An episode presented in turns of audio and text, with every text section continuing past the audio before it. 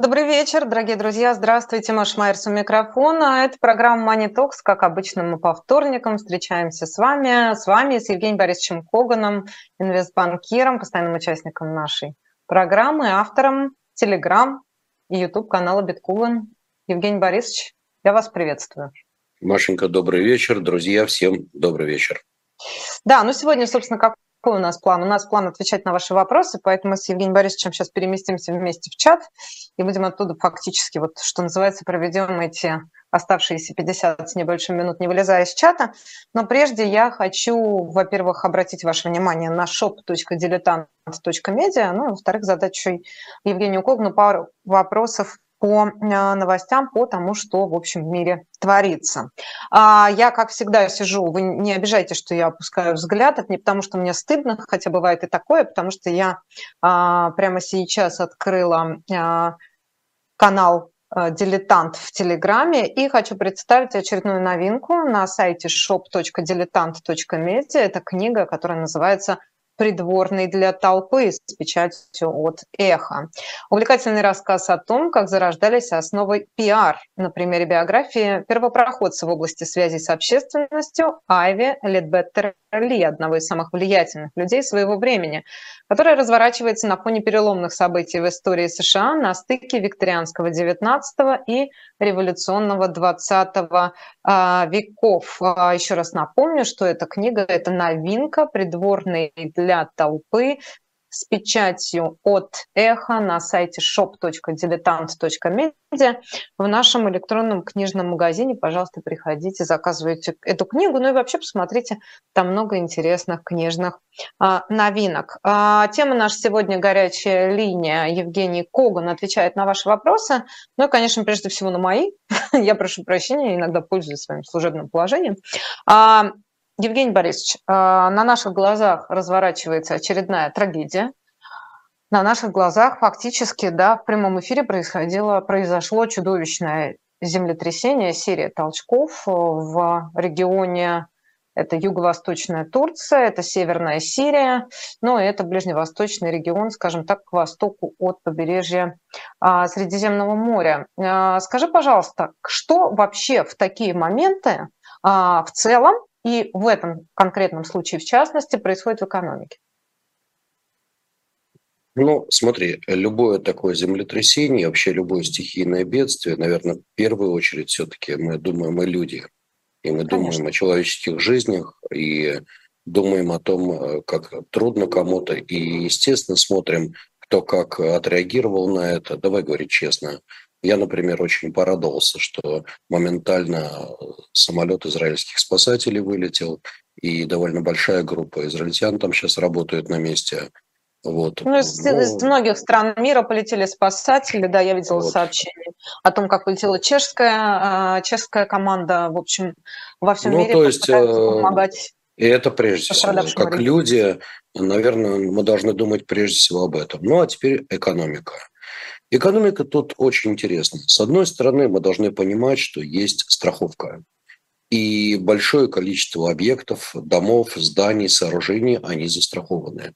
Соответственно, любые такие э, события – это довольно серьезный удар по страховой индустрии. Страховщикам, перестраховщикам, как бы здесь нечего говорить, тем более, что мы прекрасно понимаем по предварительным оценкам, что потери, если их оценить в деньгах, хотя каждая жизнь она бесценна, то тем не менее, извини, что говорю труизмами, но тем не менее это так, потери составят никак не меньше, чем 1 миллиард долларов.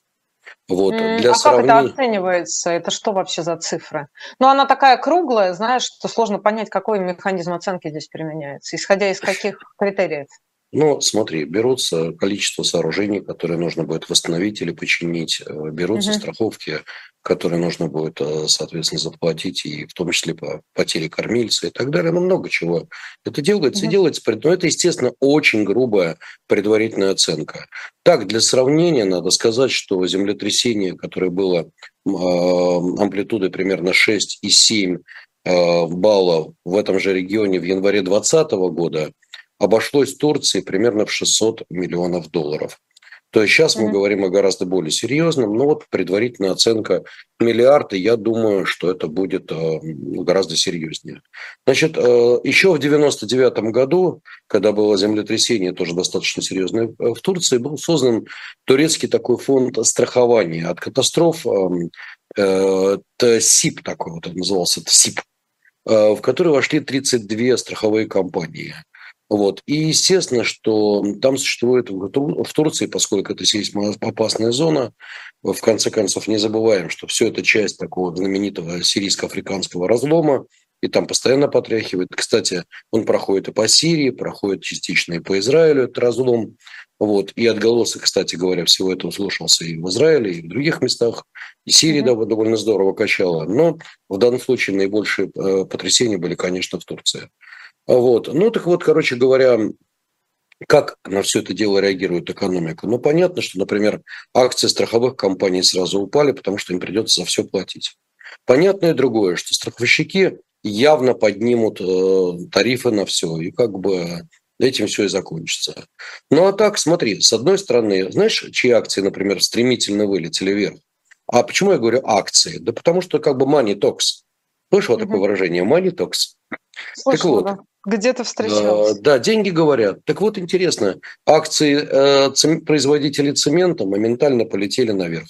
Вот кто получит большие заказы, это все те, кто будут э, на этом зарабатывать, восстанавливать, ремонтировать и так далее.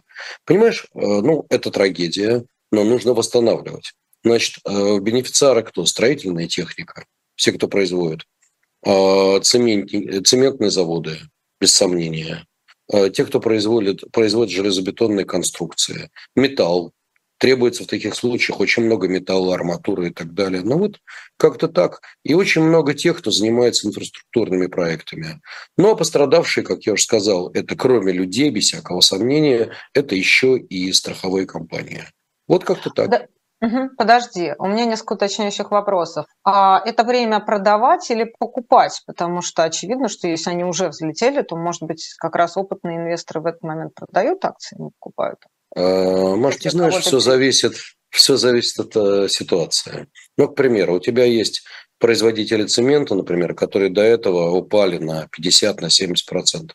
И, к примеру, мы понимаем, что они могут получить колоссальные заказы. Даже если они выросли на 10%, мы понимаем, что... То есть, понимаешь, тут нельзя говорить беспредметно. Тут надо говорить конкретно. Вот такая-то компания. Например, вот э, ряд цементных заводов, такой Конья э, Серкетия, это без пол-литра не выговоришь, но тем конья, не менее. Конья, да, но это выросли... турецкий город, да, удаленное да. побережье. Да, угу. так вот, э, как раз они выросли на 10%. И я думаю, что наверняка вырастут и еще, потому что это действительно большие очень заказы, понимаешь? Опять же, цемент такая штука, ее не будешь возить издалека. Значит, очевидно, ну, все те, кто занимается бетоном, гравием и так далее рядом, они, наверное, uh-huh. бешено зарабатывают. Тут вопрос не в 10 этих процентах, тут заказы могут быть на десятки, если сотни миллионов долларов. Ну вот, поэтому экономика цинична, и в данном случае кто-то сильно теряет, а кто-то в этой ситуации зарабатывает. А, ну, позволь, я, что называется, вставлю свои две копейки, потому что я много лет прожила в Турции. Там действительно есть такая штука, которая называется DASK. Это, насколько я помню, это налог, вот как раз это страховка от землетрясения, это обязательная страховка, которая входит, по-моему, она учитывается при покупке квартиры. Вы, то есть это означает, что это цена на недвижимость, которая и так после, да, после миграционной волны они сильно взлетели, так вот, там есть еще DASK. Это, если я ничего не путаю, есть тут есть люди, которые лучше меня разбираются в чате, я имею в виду, поправьте меня, потому что DASK, там вот это как раз страховка от землетрясений. Я помню тогда, когда я там жила в середине двухтысячных, меня это поражало. Я говорю, какие, ну что вы тут вообще, зачем это лишнее какие-то? Они говорят, не-не-не, Турция – это такой регион, который часто потряхивает, поэтому, в общем, да, это действительно серьезная история. Ну и посмотрите на карту, это самая граница, вот и это мой следующий вопрос, это ведь самая граница Сирии с Турцией. Это, еще раз повторю, это юго-восточная Турция и северная Сирия, как раз вот что называется в правом верхнем углу да, от Средиземного моря, если вы на карту смотрите. И э, это Газиантеп, это практически приграничный город. А, вот скажи, пожалуйста, каким образом, вот ты сказал, что там обошлось 600 миллионов да, долларов, что сейчас это миллиард, а что такое там миллиард долларов для экономики Турции, что такое для миллиард долларов для экономики Сирии? и как вообще страны, вот оказавшиеся одновременно в такой тяжелой ситуации, такой страшной катастрофы, но с разными экономическими мощностями, как они с этим справляются? Ну, давай следующее. Если мы говорим про Турцию, то для Турции а, значит, а, миллиард долларов – это ничто. Это ну, совсем я это, это, это, это копейки, и в данном случае, да, у турок э, серьезные проблемы с экономикой, э, у них э, высочайшая инфляция, вот, и, значит, ну, мы все прекрасно понимаем, что у них сегодня просто, ну, скажем так, все трещит, хотя, с другой стороны, давай откровенно, ВВП Турции – это оно больше, чем 800 миллиардов долларов. Но миллиард – это больно, обидно, понятно и так далее, но это 800 миллиардов, ты понимаешь, сравнить. mm Это почти одна десятая доля процента. Потом, опять же, ну, говорить о том, что это будет удар по ВВП, нет, это будут заказы, и, может быть, даже наоборот, это будет некий рост в итоге восстановительный, рост э, ВВП потому что угу. все будут трудиться и так далее, будут восстанавливать, как я уже говорил. Теперь, если мы говорим про Сирию, я не помню точно ВВП Сирии, но я думаю, что, наверное, раз в 20 или в 30 поменьше. Надо будет погуглить, посмотреть. Ну, соответственно, для Сирии потери будет больше, но мы же понимаем прекрасно, что в Сирии толком и страховых компаний-то особо нету. Поэтому понятно, что весь этот удар падает на людей которым нужно будет что-то делать, крутиться, вертеться, ну вот как-то так. Поэтому, конечно, для Сирии это все на порядке страшнее, вот, и, ну, просто вы должны понимать, что здесь, ну, без вариантов. Тем более, вот я сейчас, пока мы разговаривали, погуглил, посмотрел, ВВП Сирии всего 11 миллиардов долларов, ну вот 800 угу. и 11. Это по данным на 2020 год. Ну, разница, мне кажется, огромная. Понятно, что для экономики Сирии – Другое дело, что экономика там какая, ну, тоже должна пониматься, что там угу. так, ну, такая. Да. да. И главное, что, понимаешь, для людей, которые бедные, и у которых нет денег практически на восстановление всего этого дела, ну, понятно, что не, ну, для них это будет для каждого будут, человека. Они будут не сами восстанавливать люди, то, наверное, будет восстанавливать государство, хотя там есть и сельские районы, и там действительно это вот как раз совершенно Маш. не... Это не туристическая Турция, там очень бедные люди живут. Это та Маш. самая... Это самая, та самая Турция, прости, через которую шел основной поток сирийских беженцев. Это вот ну, граница Сирии. Это вот Алеппо с турецкой, с сирийской стороны и Газиантеп с турецкой стороны. Да, это очень, это такой очень сильно пострадавший в сирийскую войну регион. Это турецкий Курдистан, и там очень много всего намешано. И там действительно и с экономикой, и с, вообще с социальным и экономическим положением людей там, конечно, большая беда. Да, но давай говорить откровенно. В Сирии толком и государство-то вряд ли будет здесь помогать. Я думаю, что каждый будет крутиться как может. А я так понимаю, что разрушение в Сирии довольно значительное. Поэтому ну, хочется только посочувствовать людям. Понятно, что здесь мы можем mm-hmm. только им сочувствовать. Вот как-то так. Да, поехали дальше. Давай к российской экономике еще просто по новостям пройдемся, потому что это довольно активно обсуждалось. Это, по-моему, вчерашняя новость, да, сегодня у нас седьмой, это вчерашняя, да. А, вчера была опубликована предварительная оценка исполнения федерального бюджета января 2023 года. Минфин предупреждает, как написал Алексей Венедиктов в своем телеграм-канале. Ну и там, в общем, некие предварительные оценки по доходам и расходам, по доходной части и расходной части. А, доход э, за январь 1,35 э, триллиона примерно, ну, один с третью, да, так, чтобы, если позволите мне, я немного округлю, на треть ниже объем поступления доходов год назад, в 2022 году, если мы сравниваем год к году году. А расходы, соответственно, тут довольно серьезное фиксируется падение нефтегазового сектора, это особенно отмечается в этом самом предупреждении Минфина, и при этом мы видим, что расходная часть, э, просто вы понимаете, да, а что случилось, как говорит Евгений Ройзман в этом месте, да, что случилось, расход а, федерального бюджета за январь, предварительная оценка 3 и одна десятая, то есть 3 триллиона расход и 1 с третью доход. Что называется, почувствуйте разницу. А, превышены показатели аналогичного периода прошлого года на 59%. Насколько это критично для российского бюджета? Ну, с одной стороны, понятно, что когда у тебя расходы более чем в два раза, то есть представь себе доходы 1,3, а превышение расходов над доходами 1,7, то понятно, что ну, это действительно критично. С другой стороны, ну давай рассуждать, с чего вдруг это произошло. Начнем с того, что будем отвечать на твой поставленный вопрос. Снижение котировок Euros. То есть спред между Euros и, соответственно, бренд очень большой.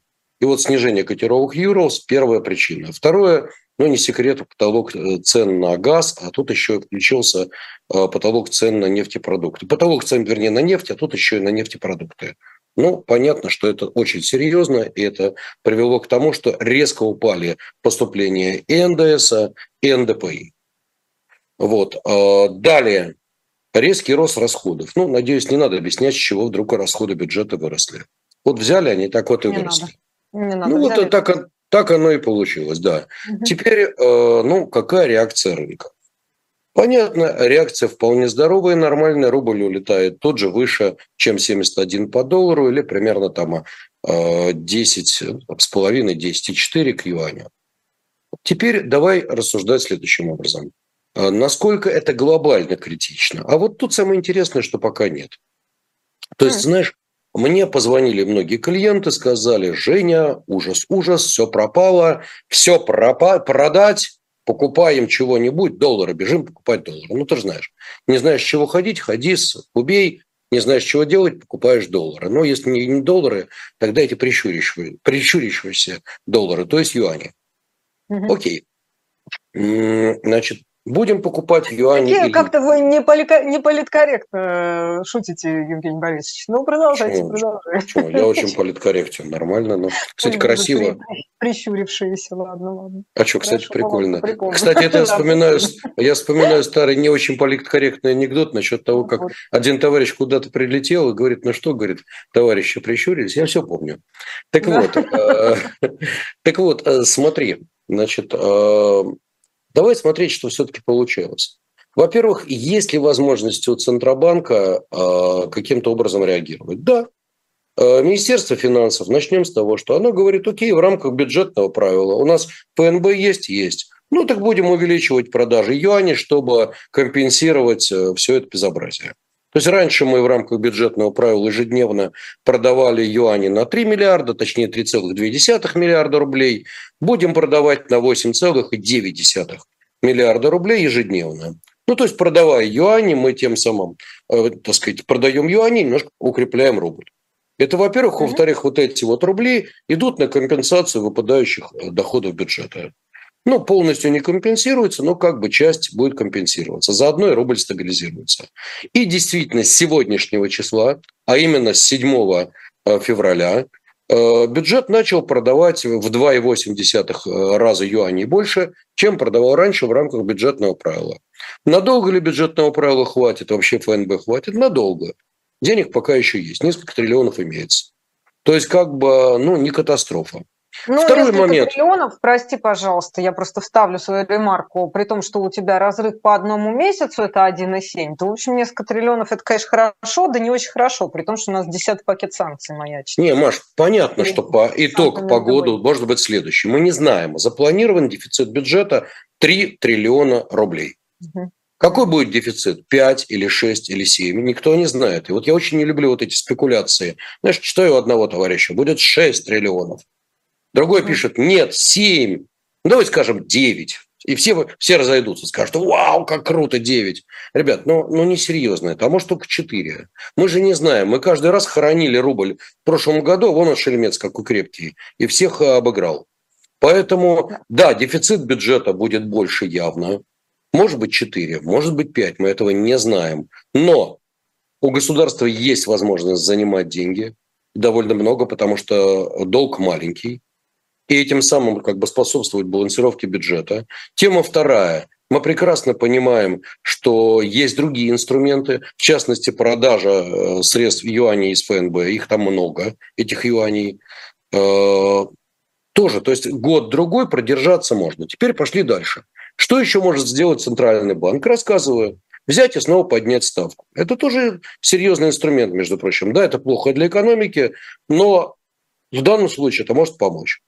Э, увеличить обязательную норму продажи валютной выручки? Может? Может. Плохо это плохо, но с другой стороны, увеличится продажа, увеличится. Вновь понизить, например, разрешенную планку выводов. Может, может сказать, ребята, мы там типа разрешали миллиард, э, э господи, миллиард, миллион. миллион долларов, да, а теперь все, будет там 100 тысяч долларов. Могут? Могут. И резко уменьшить объем вывода из страны. Могут? Могут. Пока они об этом еще не думают. Следовательно, ну вот какой-то катастрофы нету. И в сильную девальвацию рубля я пока не верю. Я не люблю вот этих понятий, знаешь, верю, не верю. Мы же э, не, не в церкви сейчас, чтобы верю, не верю, да? Но давай рассуждать экономически. Есть инструментарий, позволяющий, так сказать, отрегулировать эту ситуацию. Это первое. Второе. Да, скорее всего, мы увидим легкую девальвацию рубля глобально. Ну, допустим, мы перейдем на 75 уровень, 74, может быть, 77. Увидим ли мы 120? Пока затрудняюсь сказать, думаю, что нет как многие мне сказали, все, идем на 120. Ребят, ну, давайте тогда сразу скажем, идем на 200. Потом есть еще несколько нюансов. Ты в курсе, на что ЕС исключил из санкций нефтепродукты, которые произведены из российской нефти вне России? Второе, потолок цен не будет действовать при смешивании российской нефти. Вот смешало где-то, знаешь, все вот так, хоть, хоть, хоть, и вот уже потолок не действует. И оно почему-то у меня есть такое легкое подозрение, что смешивать будут. И, наконец, Блумберг торжественно нам с тобой сообщил, что при всем том, что ужасе, ужасе, ужасе, идет рекорд поставок морской нефти из России. Вот Россия сокращает объемы нефти, которые идут под э, трубопроводом, при этом наращивает очень серьезно морские э, перевозки, морские, морские поставки. И, ну, подожди, там же был, прости, там же был вопрос по, по страхованию этих танкеров. Получается, что это тоже все больше на словах, и не, эта мера не работает. Там работает, ограничить работает, э, все работает. поставки, да. Значит, придумали другие механизмы. Пойми, всегда экономика находит свою, свои варианты. И в данном случае я не хочу спекулировать, я говорю о фактах. А факты таковы, что суточный объем поставок э, нефти по морю к 3 февраля вырос на 125 тысяч баррелей в сутки и достиг э, почти 3,5 миллиона баррелей. Ну вот растет. Растет и все, понимаешь? Поэтому э, хоронить рубль, мне кажется, рановато. Психовать на тему «надо все продать, бежать скорее и хватать юани». Опять же, тут все зависит от следующего. У тебя горизонт планирования там на год, на два вперед, ну, может быть, имеет смысл прикупить. Опять же, не надо, вот знаешь, бежать, все продать, скорее покупаем юани, караул, ужас. Нет, я, например, сегодня, кстати, ну, там, юани немножко продал, там, купил какие-то акции второго эшелона, они там взлетели неплохо. То есть, ну, смотри, психовать не надо. Да, понятно, что часть клиентских э, позиций я рекомендую клиентам держать действительно в юанях или же в инструментах, связанных с юанями. Если можно, фьючерсов, так сказать, на доллар, потому что фьючерсы – это инструмент рублевый в отличие от э, долларов, которые лежат на курсчету западной банки, фьючерсы на доллар – это чисто рублевый инструмент, торгующийся в России. Ну, можно держать, опять же, немного. Просто хеджируя, иначе говоря, страхуя какую-то часть портфеля. Но при этом, знаешь, покупать те же самые юани с плечом, ставя все на это, покупать на все возможные деньги, фьючерсы на юань или на доллар с криками «сейчас все, и вот я тут заработаю», ну, есть шанс, что заработаете, ребятки, а можете и потерять и можете потерять много. Поэтому вот не надо, не надо. Это опасно. Евгений Коган, я напомню, это программа Money Talks. А, ты знаешь, тут был в самом начале еще был вопрос от Николая, по-моему, сейчас он у меня убежал, поэтому задаю по памяти. Он касался а, десятого пакета санкций. Он касался россиян, которые завели карты в Беларуси, в белорусских банках, и насколько реально ты оцениваешь э, попытку со стороны стран, вводящих санкции, синхронизировать эти самые санкции против России и Беларуси, и какие это может нести риски для действительно тех людей, которых карты в белорусских банках? Ну, какие? Ну, ты знаешь, белорусские карты хорошо очень работают. Это правда, я это лично знаю, убедился и с большим респектом отношусь к белорусским банкам, несмотря ни на что великолепно работают и очень благодарен многим, я, может быть, они смотрят нас, белорусским банкирам, которые очень хорошо исполняют свои обязанности. Просто хочется людей поблагодарить, вот чистого сердца. А, ну, что дальше? Смотри, мы же понимаем, что делегации наших лучших друзей, а, американцев, были и в Эмиратах, и в Турции, и в других местах. И настоятельно просили или требовали, я уж не знаю, в какой форме они это говорят, я там рядом не стоял и свечку не держал, но резко уменьшить работу с россиянами, с Россией и так далее. Э, да, действительно, будущие санкции будут включать в себя вторичные санкции на тех, кто помогает России или россиянам обходить те же самые вот эти санкции. Да, это есть. Может ли произойти следующее, что в результате белорусские карты перестанут действовать? Ну, грустно, возможно, да. Возможно, да, буду, так сказать, переживать по этому поводу. Так же, как и все. Ну, значит, э, будем пользоваться картами эмиратских банков, будем пользоваться картами, э, не знаю, киргизских банков. Что прикольно, киргизские банки. Тоже хорошо. Ну, ты кто, еще кто попробуй знал, заведи. То есть это все равно ехать-то надо. Это же таджикских банков, таджикских банков. Ты знаешь, можно и мне сегодня как раз вот я разговаривал там с помощниками, они хотят завести карту какого-то таджикского банка. Я тоже спрос, протер глаза и говорю, чего? Мне говорят, да. Я говорю, ну молодцы, давайте заводите. Даже интересно, как будет работать таджикский банк. Раньше, знаешь, как-то мы об этом не думали. Теперь мы знаем про грузинские банки, знаем про армянские банки. Вот. Но теперь будем знать про таджикские. Белорусские банки работают, и надо сказать, еще раз говорю, что нормально работают.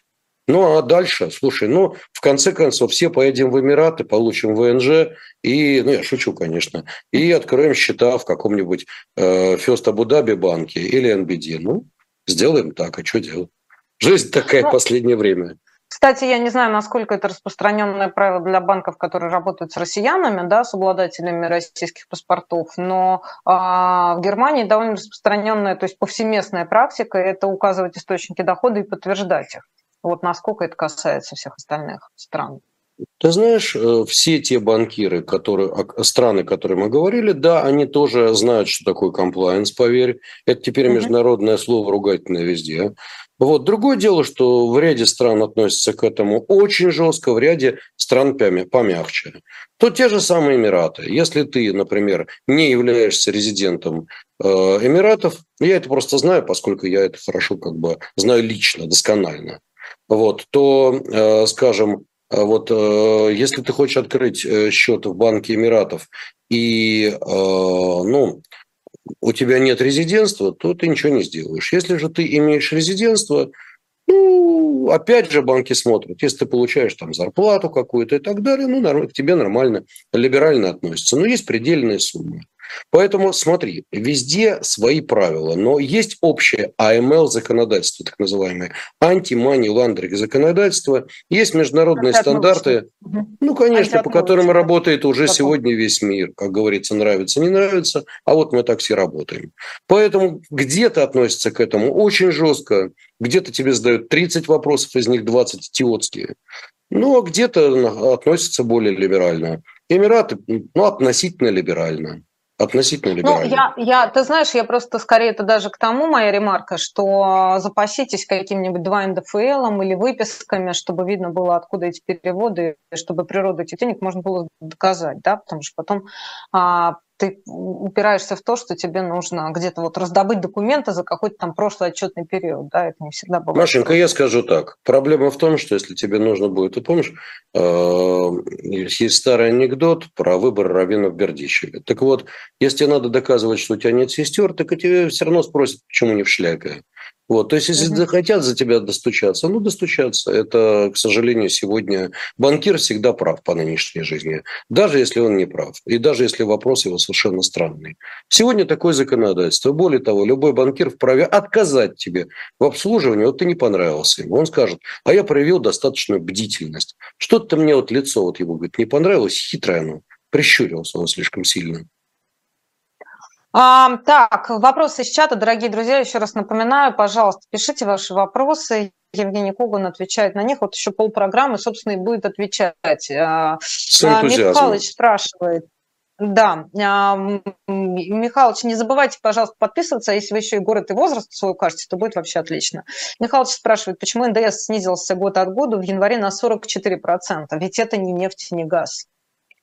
Так, минуточку, ну НДС еще как? Это не нефть и не газ, но минутку. Если мы продаем нефть и газ, там же тоже есть, пардон, НДС. И есть НДС, когда у нас падает экономика, объем заим... ну, поставок, чего угодно. Поэтому смотри, э, НДС – это такой налог, который идет на все практически. Но есть какие-то без НДС товары, но это редко. Поэтому сокращение экономики первым делом как раз ощущается где? Именно в НДСе падают темпы экономики, падает вообще обороты экономики, значит меньше НДС. Это как бы азбука. Чем меньше мы продаем товаров, чем меньше НДС. Ну, извините. А в данном случае НДПИ тоже сокращается. Ну, это понятно, меньше продаем нефтепродуктов и меньше, вернее, стоимости и так далее. В прошлом году мы наслаждались от роста цен. Сегодня, ну, несколько имеем более бледный вид. А, Филичта спрашивает, ваш прогноз на евро на ближайшие полгода и недвижимость интересует. Только вы не уточнили, дорогая Филичта, недвижимость где? В какой стране мира? Да. Не, подожди, давай по порядку. По поводу давай по порядку. Начнем евро. с евро. Да. А может быть, Феличита Начнем. пока она пишет, что именно ее по недвижимости интересует. Феличита, да. Как Значит, это? Не, продав, не, не купил, а продал, да, там не это самое, не евро, а, а рубли, не выиграл, а проиграл. Вот это тоже мне Ну, давай, поехали. Да. Значит, евро последние примерно 4 месяца неуклонно рос относительно доллара. Или росло. Евро, наверное, оно, оно росло. Так угу. вот, евро росло Евро доходило в ноябре еще, в начале ноября, в конце октября, до паритета и даже в какой-то момент было слабее самого доллара. Потом ситуация изменилась. Почему? Потому что возникли надежды на некое, некий либерализм, возможный в политике Федеральной резервной системы США. Итог марлезонского балета буквально на днях мы видели уже евро дороже, чем доллар на 10%. То есть считают минимум примерно процентов 11-12 евро вырос. Последнее время у нас немного пошли снова разговоры о возвращении инфляции в Европу и немного в Америку. То есть э, плюс ужесточение денежно-кредитной политики США. То есть Паул не шутит и сказал, что будет поднимать ставку. Поднял на днях и будет, видимо, поднимать, может быть, два, может быть, еще три раза. То есть, ну, как бы американцы показали, что будут с гадюкой инфляции бороться по-жесткому скажем так. То есть подъемы ставки еще возможны. Ну, что произошло дальше? Естественно, я об этом говорил, что я жду укрепления доллара. Ну, вот оно случилось. Индекс DXY – это индекс доллара против корзины ведущих мировых валют, стремительно подорожал. Он был по максимуму где-то 114-115 в октябре. Он падал на днях до 100 практически, то есть на 14% доллар ослабел относительно большинства валют. Это и евро, и фунт, и другие.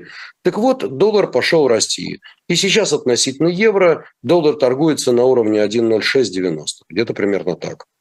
А мой прогноз такой. Я не верю в сильное падение евро. Прежде всего, потому что Европейский центральный банк настроен еще более жестко и повышает сейчас ставки еще более резво, чем ФРС. И следующий подъем ставки будет у ФРС, наверное, 25 базисных пунктов, а вот у ЕЦБ, скорее всего, 50. Поэтому я думаю, что падение евро не будет долгим. Ну, может быть, э, ну, может быть, не знаю, еще ну, полпроцента, процент, может быть, до 1,06, 1,05 дойдем. Но в целом я думаю, что к середине года то есть глобально я верю, что доллар еще может укрепиться, но скорее к концу года я бы ждал все-таки евро на уровнях более высоких, чем сегодня, может быть 1.10, может быть 1.12 и так далее. То есть тренд определенно, на мой взгляд, пойдет на укрепление евро. Это первое. Тема номер два по поводу недвижки. Опять же, недвижка, недвижки рознь, смотря где. Недвижка в России зависит очень сильно, как во всем мире, от, э, во-первых, процентных ставок, а во-вторых, покупательной способности населения. Покупательная способность российского населения в среднем вряд ли вырастет. Если только не смотреть на самый вот ниж, нижний сегмент эконом-класс минус. Там, возможно, может быть, даже рост за счет выплат больших от государства. Ну, понятно, опять же, почему. Там есть устойчивый спрос именно в этом сегменте. В бизнес-классе, вот как-то не думаю, luxury довольно много сейчас стоит на продаже. Ну вот э, таким вот образом. Поэтому в России не очень. Что касается всего мира, в целом растут процентные ставки. И для недвижимости, конечно, это не очень хорошо. И мы видим определенную стагнацию по ряде, так сказать, э, стран и по Америке, и по Европе. Европа не так, Америка идет стагнация. Америка, Канада, э, ну, действительно, вот там вот спреды очень сильно расширились, и просто застой сейчас недвижки. Где очень бодро продается недвижка? Эмираты. Очень бодро. Э, ну, у меня вот друзья сейчас, э, партнеры мои, например, э, показывали мне объект один очень интересный, там ну, великолепный объект, очень дешевый, кстати. Там буквально 3,5 тысячи долларов за метр, с учетом уже того, что это мебель и ремонт. Вот э, делается, э, заканчивается он где-то в 24-25 году. Очень интересный объект. Так вот, через несколько дней я спрашиваю, ребят, ну что там у вас осталось? Нет, говорит, это только одна маленькая компания продала 60 квартир буквально за неделю. Говорит, однушки, двушки закончились. Там вот трешка, можешь посмотреть, там 150 квадратных метров. Я говорю, не, ну как-то, а зачем мне это ваша трешка? Я просто к чему? Ну это полмиллиона Улетает. долларов, да? То есть это... Трешка, нет, трешка вот... Нет, это, это ну, кстати, ну, сказал, очень хороший... 3, 3, 3, если три с половиной за метр, это 150 метров, но это просто я примерно прикидываю, что это. Я тебе хочу сказать, что я класс. тоже думал, что это какой-то типа эконом. Нет, это очень высокого класса недвижимость, я бы сказал, бизнес плюс. Угу. Эмираты дороги, на удивление. Многие говорят, там какая-то переоценка идет. Нет, они недороги, а на мой взгляд формируется на наших глазах новый Сингапур, новый Гонконг. Там действительно огромные потоки пошли не только за счет России, а вообще за счет поднимающегося Востока. Мы там много чего интересного видим. И стала реагировать недвижка, но она очень дешевая относительно. То есть ты понимаешь, медиана по Эмиратам, я посмотрел медиану, ну там, правда, есть шаржа, который значительно более дешевый, есть Дубай, который дороже, понимаешь, есть Абу-Даби, который еще дороже, но тем не менее в среднем примерно 3, 3 600, 3 700 за метр.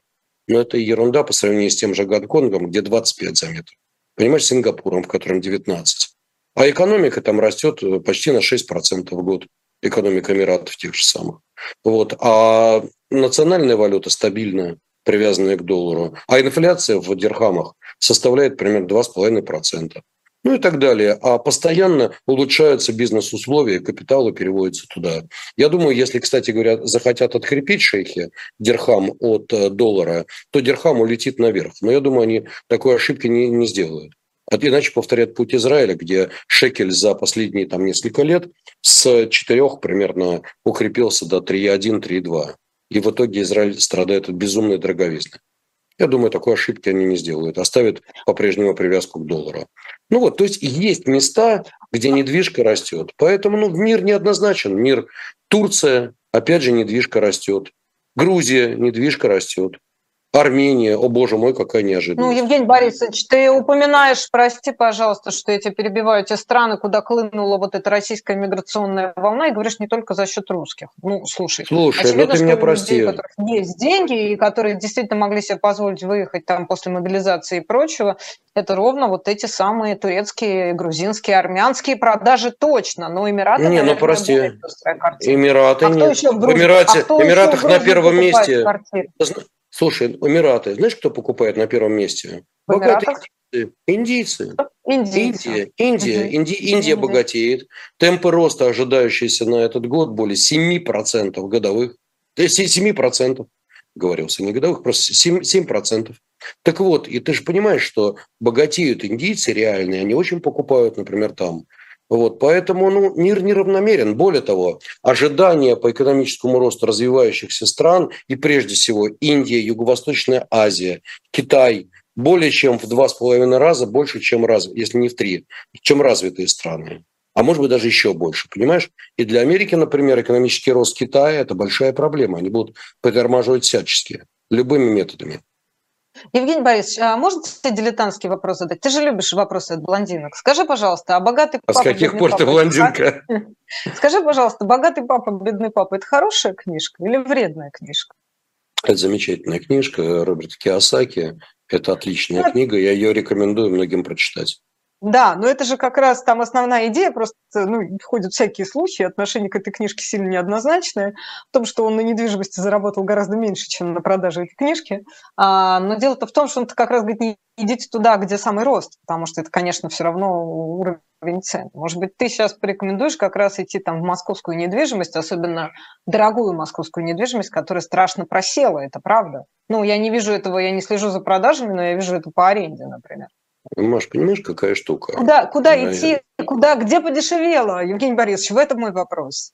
А ломиться сейчас в Эмираты или в Турцию, где, в общем, уже ну, у тебя, ну, у тебя в Америке подешевело, у тебя в Канаде подешевело. Только что значит подешевело? Слушай, квартира, вот хорошие апартаменты в Торонто.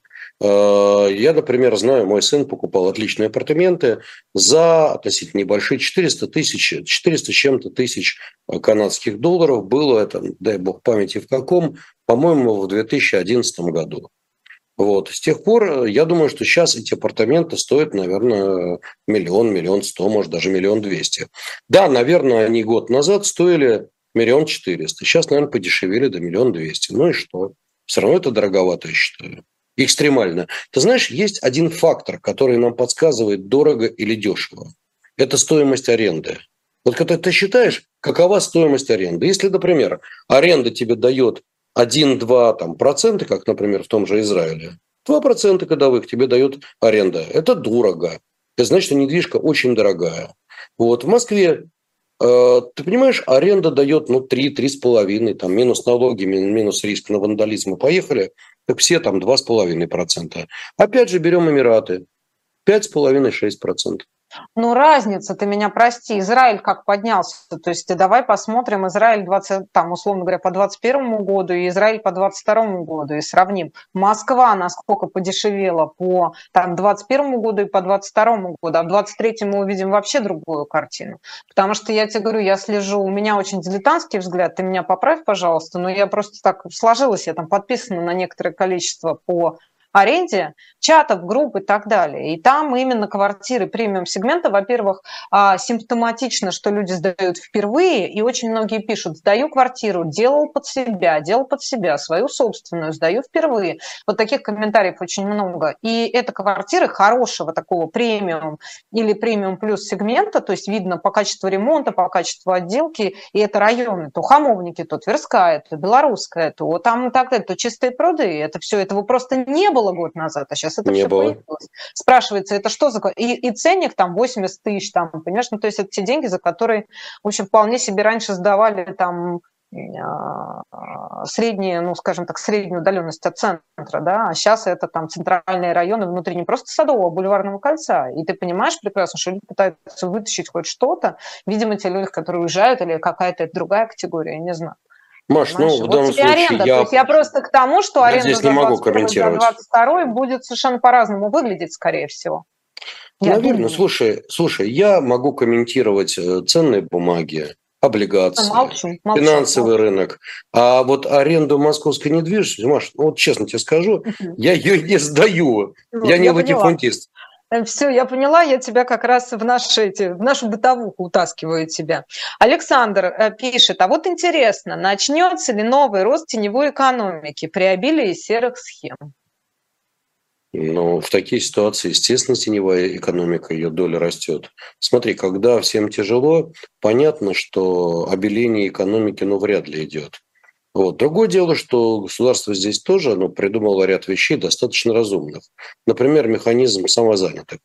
Но 4%, ты понимаешь, это действительно немного, и мы все убедились, что это хорошая штука. Я знаю многих моих знакомых, которые пошли на 4%, например, сдают квартиру, честно это декларируют, пожалуйста, платят 4%, и вполне себе нормально. Разумная схема, разумная. Схема ИП, там 6, ну там еще 1%, ну 7%, да, но тоже вполне себе разумная схема. И, между прочим, лимиты по ИП не такие уж и плохие. А если ты еще и берешь лицензию, например, какие-нибудь там на образование, еще что-то, ну, вполне себе нормальные вещи. Поэтому, смотри, российский Минфин и российская налоговая тоже помнили и придумали много механизмов, которые стимулируют людей платить налоги откровенно говоря. Поэтому уж плакаться, да, высокое налогообложение в производственной сфере. Это действительно так. Вот эти все социальные выплаты – это катастрофа. Но когда мы говорим про ИП или там, про механизмы самозанятых, ну грех жаловаться, честно. По сравнению с мировой практикой, не берем это в расчет такие вещи, опять же, как Эмираты, но в остальном Европа, Канада, ты знаешь, какие налоги в той же Канаде? Да катастрофа. У меня сын старший плачет. Каждый месяц мне рассказывает папа, я столько налогов заплатил, я, пожалуй, это куда-нибудь слиняю. Папа, можно к тебе приехать Ну, не слинял же до сих пор, видишь, значит, что-то его там удерживает. Ну как, ежики, а. так сказать, кололись, но лезли на как-то, что делать? Ну, Видимо, да. Так, очень много вопросов. На нас ругается Леночка, ругается кофеманка. Все хотят знать про КАМАЗ. Сейчас скажем про КАМАЗ. Андрей пишет. Здравствуйте. Видел информацию по основным драйверам роста рынка акций США. Один из ключевых факторов – байбеки. Как считаете, может, пора ввести нормальный налог на эти костыли рынка акций? А, только сначала объясни, о чем вопрос. Потом Понятно. Говорят, отдельные слова понимаю, связать не могу. Понятно. Что такое байбеки? Байбеки – это следующая ситуация. Вот товарищ Цукерберг уволил там, по-моему, 1020 сотрудников и объявил байбек. Иначе говоря, выкуп своих акций с рынка. То есть содержать людей у него денег нету, а выкупать свои акции с рынка у него деньги есть. На минуточку на несколько десятков миллиардов долларов объявил выкуп. Акции рванули, естественно, вверх. Ну, имеет право, но тем не менее. Короче, байбек – это когда э, компания приходит на рынок и начинает, например, на своей прибыли выкупать акции с рынка. Для чего это делают? Ну, например, для управления своей капитализацией. Например, потому что полагают, что акции дешевы, а дальше начнется экономический рост, у компании хорошие перспективы, и владельцы, так сказать, акционеры компании считают, что выгоднее деньги потратить не на инвестиции, а на выкуп акций с, с рынка, ожидая, что в дальнейшем акции будут дороже, на это можно будет заработать. Теперь э, этим занимались очень многие корпорации американские, и весь 21 год, и 20 год особенно на падениях. Вот. Э, штука эта опасная. Почему? Потому что когда экономика прет и рынок акций растет, то компании зарабатывают два раза от своей производственной деятельности. И вот байбек купили дешево, теперь переценили, на балансе у тебя большие прибыли. Класс. А теперь представляем себе ситуацию. Компания начинает складываться, у нее проблемы, падают продажи, все бывает, кризис тоже бывает. И вот тут картинка-то маслом. А? У тебя с одной стороны производственные убытки, а с другой стороны у тебя переоценка отрицательная по акциям. Тебе кэш нужен для того, чтобы финансировать твои расходы. А у тебя, помнишь, как из того анекдота, ты, говорит, тебя вступили хулиганы, а ты им спрашиваешь, а сколько времени? А ты им покажешь, который час. Вот примерно то же самое. У тебя вместо денег акции твои, твои, твоей же компании, которые летят вниз. И такое есть. Поэтому эта штука опасная действительности. Вот, но байбеки есть. Теперь, когда люди предлагают обложить байбеки налогами, имеется в виду следующее. Ребятки, вот э, ну хотите выкупать свои акции с биржи, ну давайте заплатите за это налог. Ну, как некий механизм регуляции, чтобы, как говорится, не неповадно было. Ну, комментировать это хорошо или плохо я не буду, потому что я считаю, что тут можно по-разному посмотреть. С другой стороны, они же чистую прибыль свою вкладывают в байбеки. Они же заплатили налоги, ну поэтому какой налог? Ну это нечестно. Правильно? Правильно. С другой стороны, и компания вправе принять сама решение, акционеры, чего делать с своими прибылями. Вот. Поэтому, ну, мне кажется, что обложить налогами байбеки, ну, наверное, это не совсем было бы рационально и правильно. Уж точно не демократично. Обещанный вопрос от кофеманки. Вслед за вами поверила в КАМАЗ и пока не пожалела. Сколько еще держать? И вообще, чем вы объясняете такой рост второго эшелона? Ой, это очень интересный вопрос. Российский второй эшелон летит вверх как, э, как сумасшедший. Сегодня у нас э, летели вверх а, который день подряд, например, акции красного этого самого, господи, кроты, красного октября, крот, тикер, я уже вспоминаю, их профессионала зовут кротами. Mm. Вот. Почему летели? Ну, потому что тут покупают. А, сегодня Оргсинтез улетал в небо. До этого, да, действительно очень хорошо росли акции КАМАЗа буквально за несколько дней, там процентов 20. Рекорд поставили акции РКК «Энергии», которые выросли более чем на 100%. То есть очень много компаний российского второго эшелона э, растет. Мост Трест улетел в небо там процентов на 30, по-моему, на 40. Что происходит? Ну, скажем так, на мой взгляд, история такая. Какие-то крупные игроки балуются. Что значит балуются? Ну, в конце концов, покупают бумаги. С чего это они покупают? Ну, причин может быть много. От безумной веры в российскую экономику до того, что кому-то хочется, ну, так сказать, погреть руки. У кого-то много денег. Не знают, куда девать. Ну, понимаешь, на мой взгляд, э, верить в то, что и дальше так будет происходить, конечно, можно. Но я бы рекомендовал всем, кто хочет на этом э, поиграть, помнить, что в один прекрасный момент все это может закончиться. я бы рекомендовал, ребятки, вот хотите вложиться, дальше ко мне многие прибежали, караул, надо все продать, не продать, акции «Газпрома» продать, Сбербанка продать, вот куплю я акции, и дальше у меня списочком из 30 позиций, 40 позиций, второй эшелон. Я говорю, ребята, все здорово, может, они все и вырастут, может быть. А вы не думаете о том, что завтра тот, кто покупает, перестанет покупать? Может? Ну, по каким своим причинам покупает, а ликвидность у этих бумаг, когда их покупают, да, высокая, вдруг обороты растут, все здорово. А если раз и, упа- и перестанут покупать, у тебя ликвидность съежилась. Попытаешься продать и на, не знаю, там на 100 тысяч рублей продаешь, а у тебя там акции на 3% падают. Может такое быть? Да элементарно. Поэтому, ну, осторожнее с этим. Хотите поиграться, пожалуйста, 5% от своих денег, 10% своих денег. Пожалуйста, делайте, что хотите. Вот, э, но не более. Осторожнее с этим, ребята осторожнее. Нам надо заканчивать. А, нам а, пора уступать место коллегам нашим Екатерине Шульман, Максиму Курникову. Евгений Борисович, спасибо большое. Это была горячая линия. Собственно, отвечали на ваши вопросы. Вот еще, ответим еще. Я вас благодарю за эту программу. Это Мани Токс. Мы выходим с вами а, по вторникам с 8 до 9 по московскому времени. Спасибо, Женя.